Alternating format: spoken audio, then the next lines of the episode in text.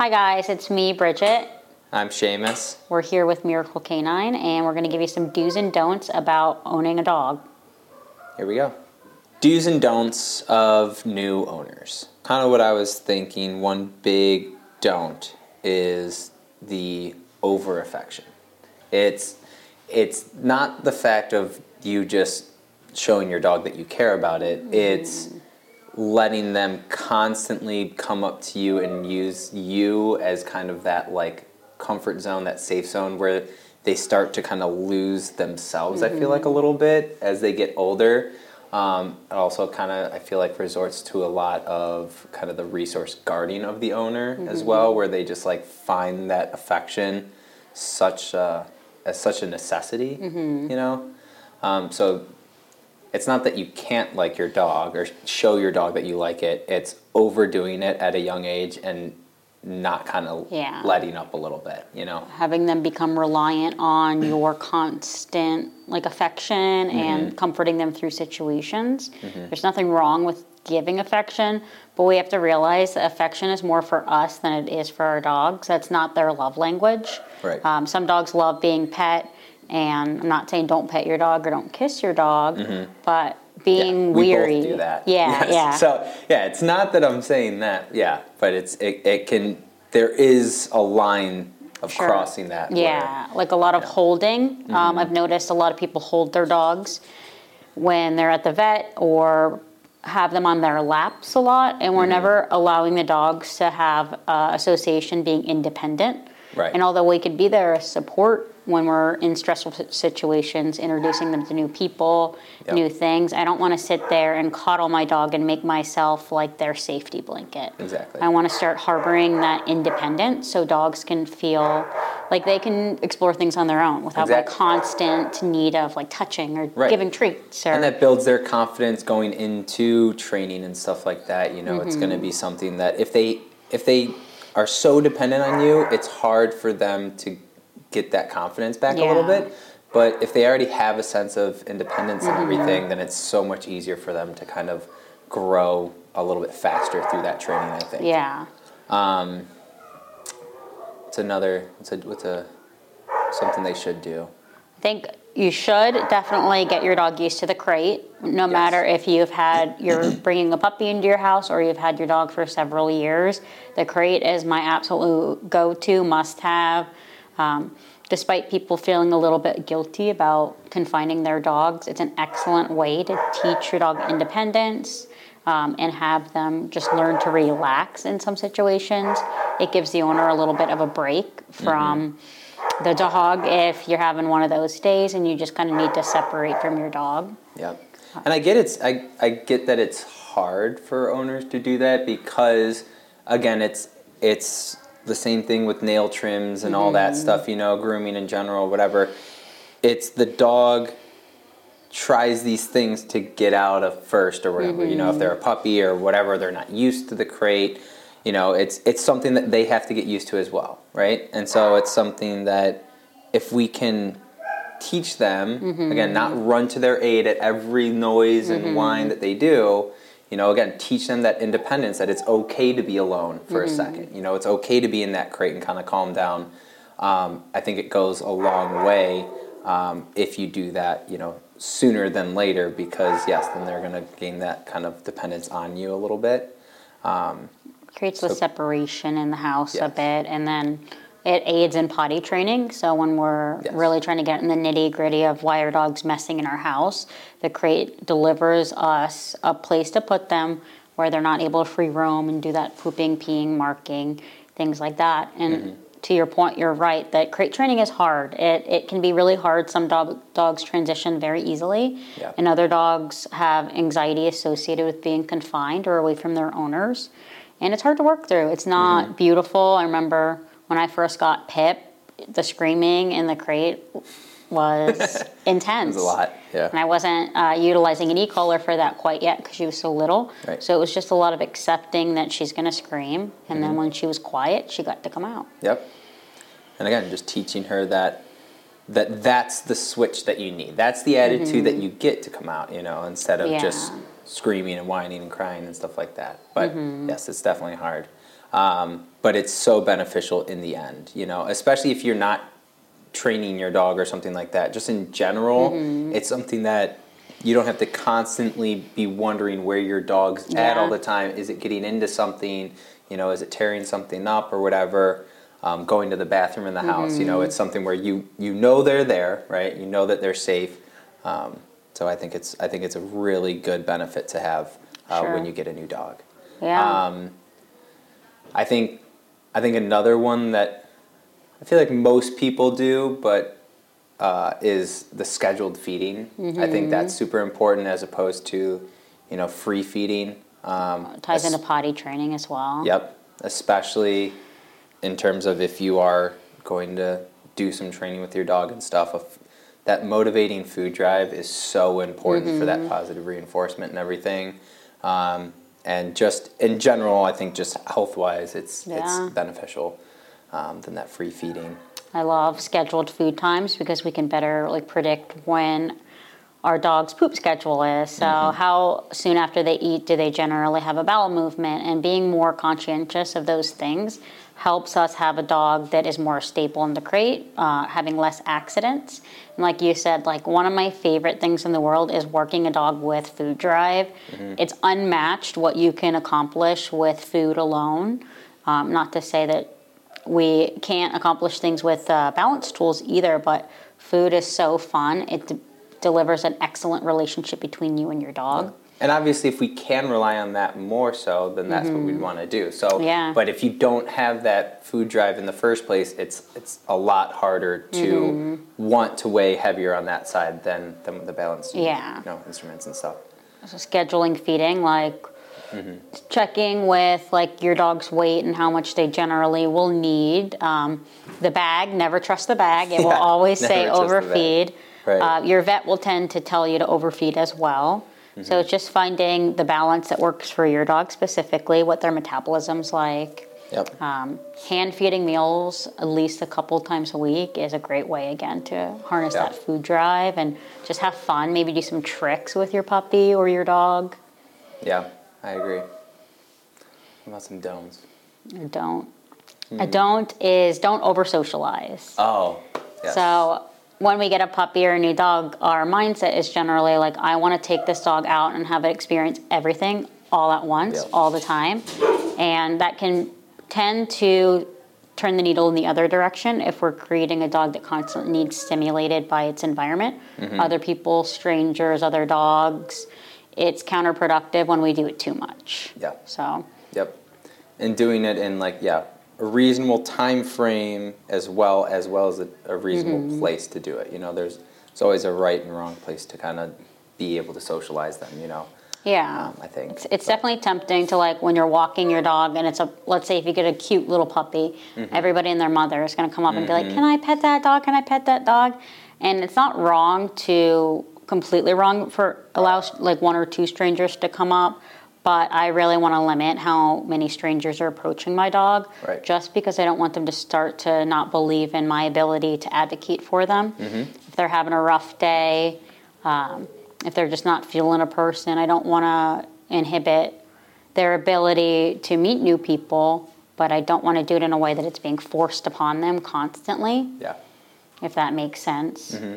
because it can lead to heightened anxiety, to you know aggression, but also in the same sense of you know if they're if you're allowing everyone to come up to them, right, and and they're getting all this attention stuff, then what starts to happen is anytime the dog sees a person, what do they want to do? They want to immediately run to that Mm-hmm. Like, person because they Mom, know that they always can. Yeah. And so that's where you get pulling on the leash, jumping on random strangers Mm-hmm. Yeah. and stuff like that. And you know, it, yeah, it might be cute when they're a puppy, but if they grow up and they're a lot bigger, you know, then they knock someone over and they knock a kid over at that point.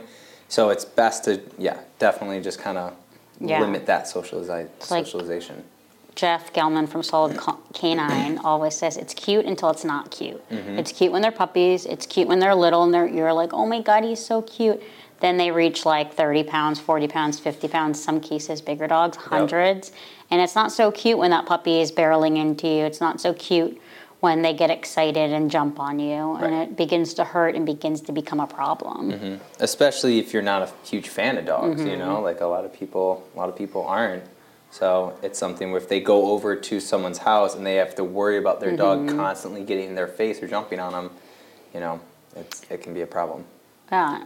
It's also good to note like dog to dog socialization, making it sure it's really healthy in the beginning there. I do advocate for getting your dogs around other dogs, playing with new dogs, but only if I trust the owner and the owner's not a stranger to me. So I Yes. know that the dog I'm allowing my dog to socialize with has its vaccines, is just generally pretty stable where the owner and I have a good plan like, hey, let's let our dogs have a play date. Um, we'll see how this goes and we'll step in as necessary. Yep. But sometimes if we do too much socialization, like taking your puppy to daycare every day, that can be quite overwhelming for them and they don't get a break from other dogs. Right. And we can start to see a little bit of that aggression or reactivity when they feel overstimulated or overwhelmed. Mm-hmm. yeah they get a little worked up um, what's another one Say, like, do start with your nail trims, your brushing, your handling. Yes. Um, handle your puppy as much as possible or your dog. Start to get their nails trimmed. Uh, I'd say once a week. yep You or may at not least cut a or lot at least off. just mess with them you know Yeah. at least desensitize them to the feeling of you grabbing them of you kind of messing with the nails Mm-hmm. and stuff like that so whether you use the the dremel obviously that's what we use or like the clippers or whatever you know um, it's going to be something where they're already comfortable with you holding them you know Yeah. i think that goes such a far way with dogs that we see here Mm-hmm. that either are kind of you know an issue or the ones that are really struggling Yeah. a lot of times it even starts with just holding the dog's paw. you Yeah. know? So starting that as soon as possible is yeah. Getting and and I always rec- I always recommend you know if if it's a problem if it's you know even just holding the dog get a muzzle Mm-hmm. you know it's there's nothing wrong with safety you know um, it's something that you're gonna have it on for just a few minutes so you can work through Mm-hmm. that let them know that it's gonna be okay and then you pop the muzzle off you know Yeah, if you're dealing with biting issues, you're Yeah. going to have to stop if your dog bites you. Yeah. And then what does that show the dog? That biting works That to wins. Mm-hmm. stop the handling.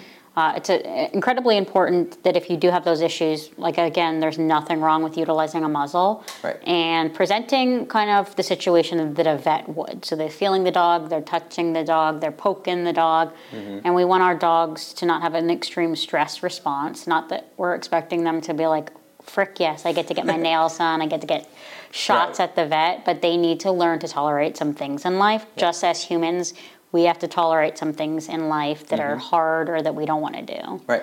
Yeah. So, and that brings up a good point. So, even if you're not the one trimming their nails or whatever, grooming them and stuff, you taking the initiative to get them desensitized and working them through that when it is like game time, when they are presented with those situations of the vet, of the groomer, or whatever, they are they are already more comfortable with Yeah. it, right? Um, so, yes, that that is that is a really good one to to do for new owners. Yeah, there's a million ways to raise a puppy. Yes. There's a million ways to raise a dog, Mm-hmm. and we we want to see our dog be stable in their environment, confident in who they are, confident being alone, um, and getting them in new situations and environments. So handling is definitely one. Mm-hmm. Um, our crate, like we said, is just for me that's a make or break. I love using, being able to utilize the crate. Yeah. It is such an important tool. Yeah. Yep. And then socializing, doing it appropriately, not doing it too Mm-hmm. much or, you know, too often. Yeah. Um, yeah. I mean, trying to think if there's any other big ones that we're missing. There probably are. Yeah, like there, there's so many things to think about when you raise your puppy, but yeah. just have a fun time with it too. Don't don't get into the weeds of like my dog ha- at the six month mark has to learn how to sit in bed and recall. Like these things take time with obedience. Mm-hmm. Um, I just focus on developing a dog that's really stable in your house, really listening to the owner, Yep. and able to be guided. Yeah. Yeah. And patience is key, you know? It that's, is, That's, yeah. that's our big thing here, you know? That's, that's what I tell the owners all the time. It's just, you have to be patient with it, Mm-hmm. you know? Um, And if you have the patience to keep working, then the dog will too. Yeah. You know, um, and it's just it's just a matter of time to do it. So, um, trying to do these do's and don'ts, I feel like are pretty good at least starters. Yeah, we're Yeah. definitely there's like you were There's saying, a there's a million different things that you can do and Mm-hmm. don't like shouldn't do um, when you're getting the new dog and stuff. Mm-hmm. But um, I think these are like the big ones, you know, that I think a lot of people kind of go back and forth on, Mm-hmm. Yeah. or like easily make mistakes on and stuff.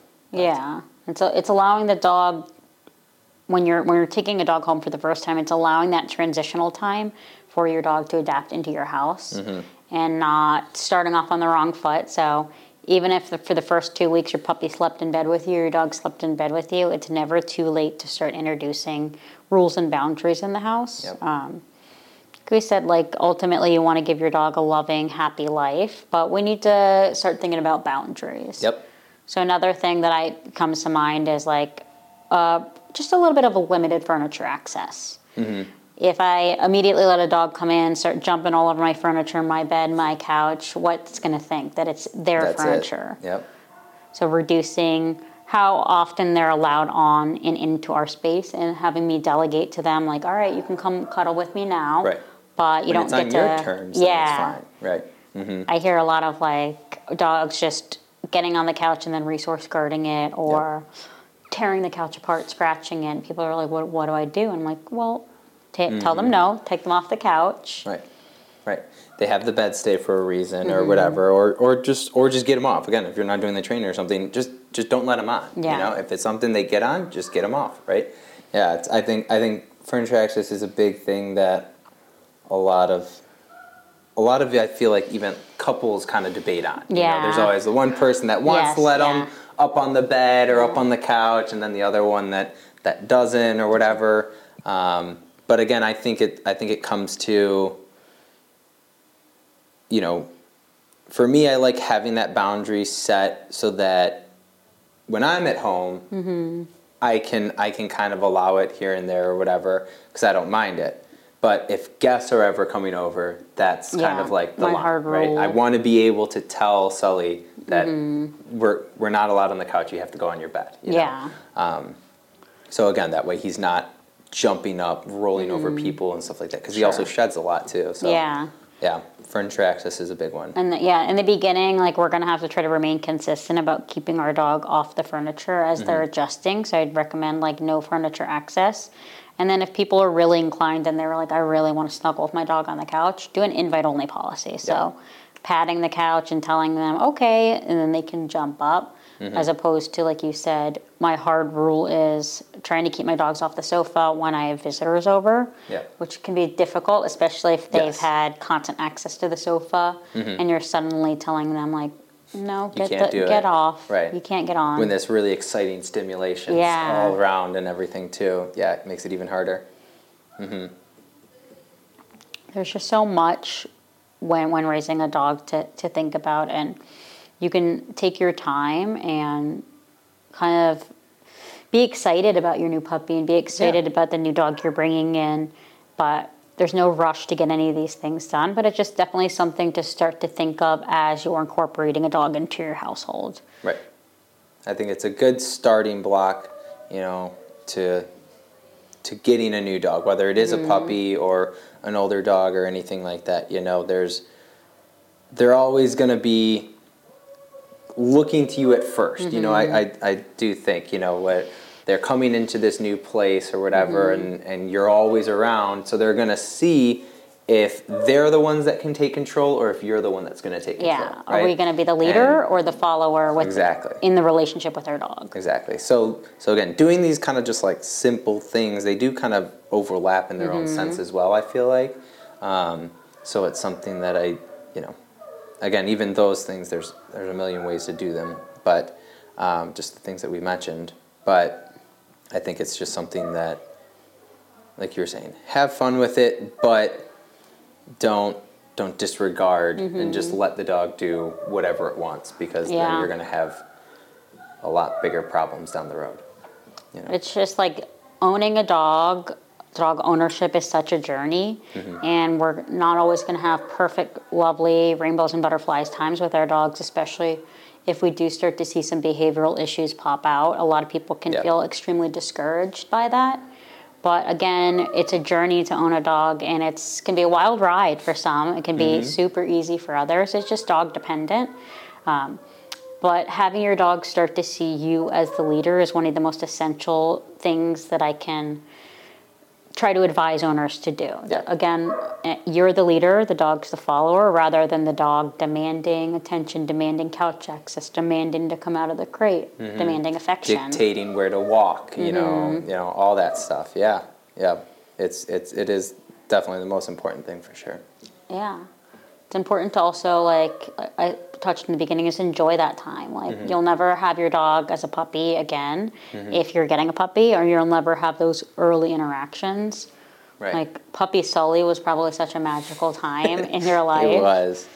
But he was also kind of a menace too, you know, like it was so it's it's kind of the yeah, it's give and take for sure. And I and I miss Mm-hmm. it, but I'm also very happy where he is now Yeah. because if if I hadn't have done anything about it and he were what he was then, Mm-hmm. you know, behavioral wise and stuff, he would be 10 times, you know, like Mm-hmm. worse or whatever, you know, because he's bigger, stronger, you know, with his mouthing and stuff like that. But as he grew up, again, like you're saying, took that initiative to kind of let Sure. him know, you know, the consequences and the rules and stuff like that. So, um, so he's much better now. But Mm-hmm. Yeah. yes, It's and it's nice to even see like one of our employees, Jada. She Mm-hmm. has Ralphie, and she got that puppy and immediately was incorporated in a group of dog trainers. Yep. And she did a lot of her own research, and she has raised that dog she just took like full advantage of the freaking opportunity. Mm-hmm. beautifully. And he's 10 months old, and look what he's capable of. Uh-huh. His relationship with her is stronger.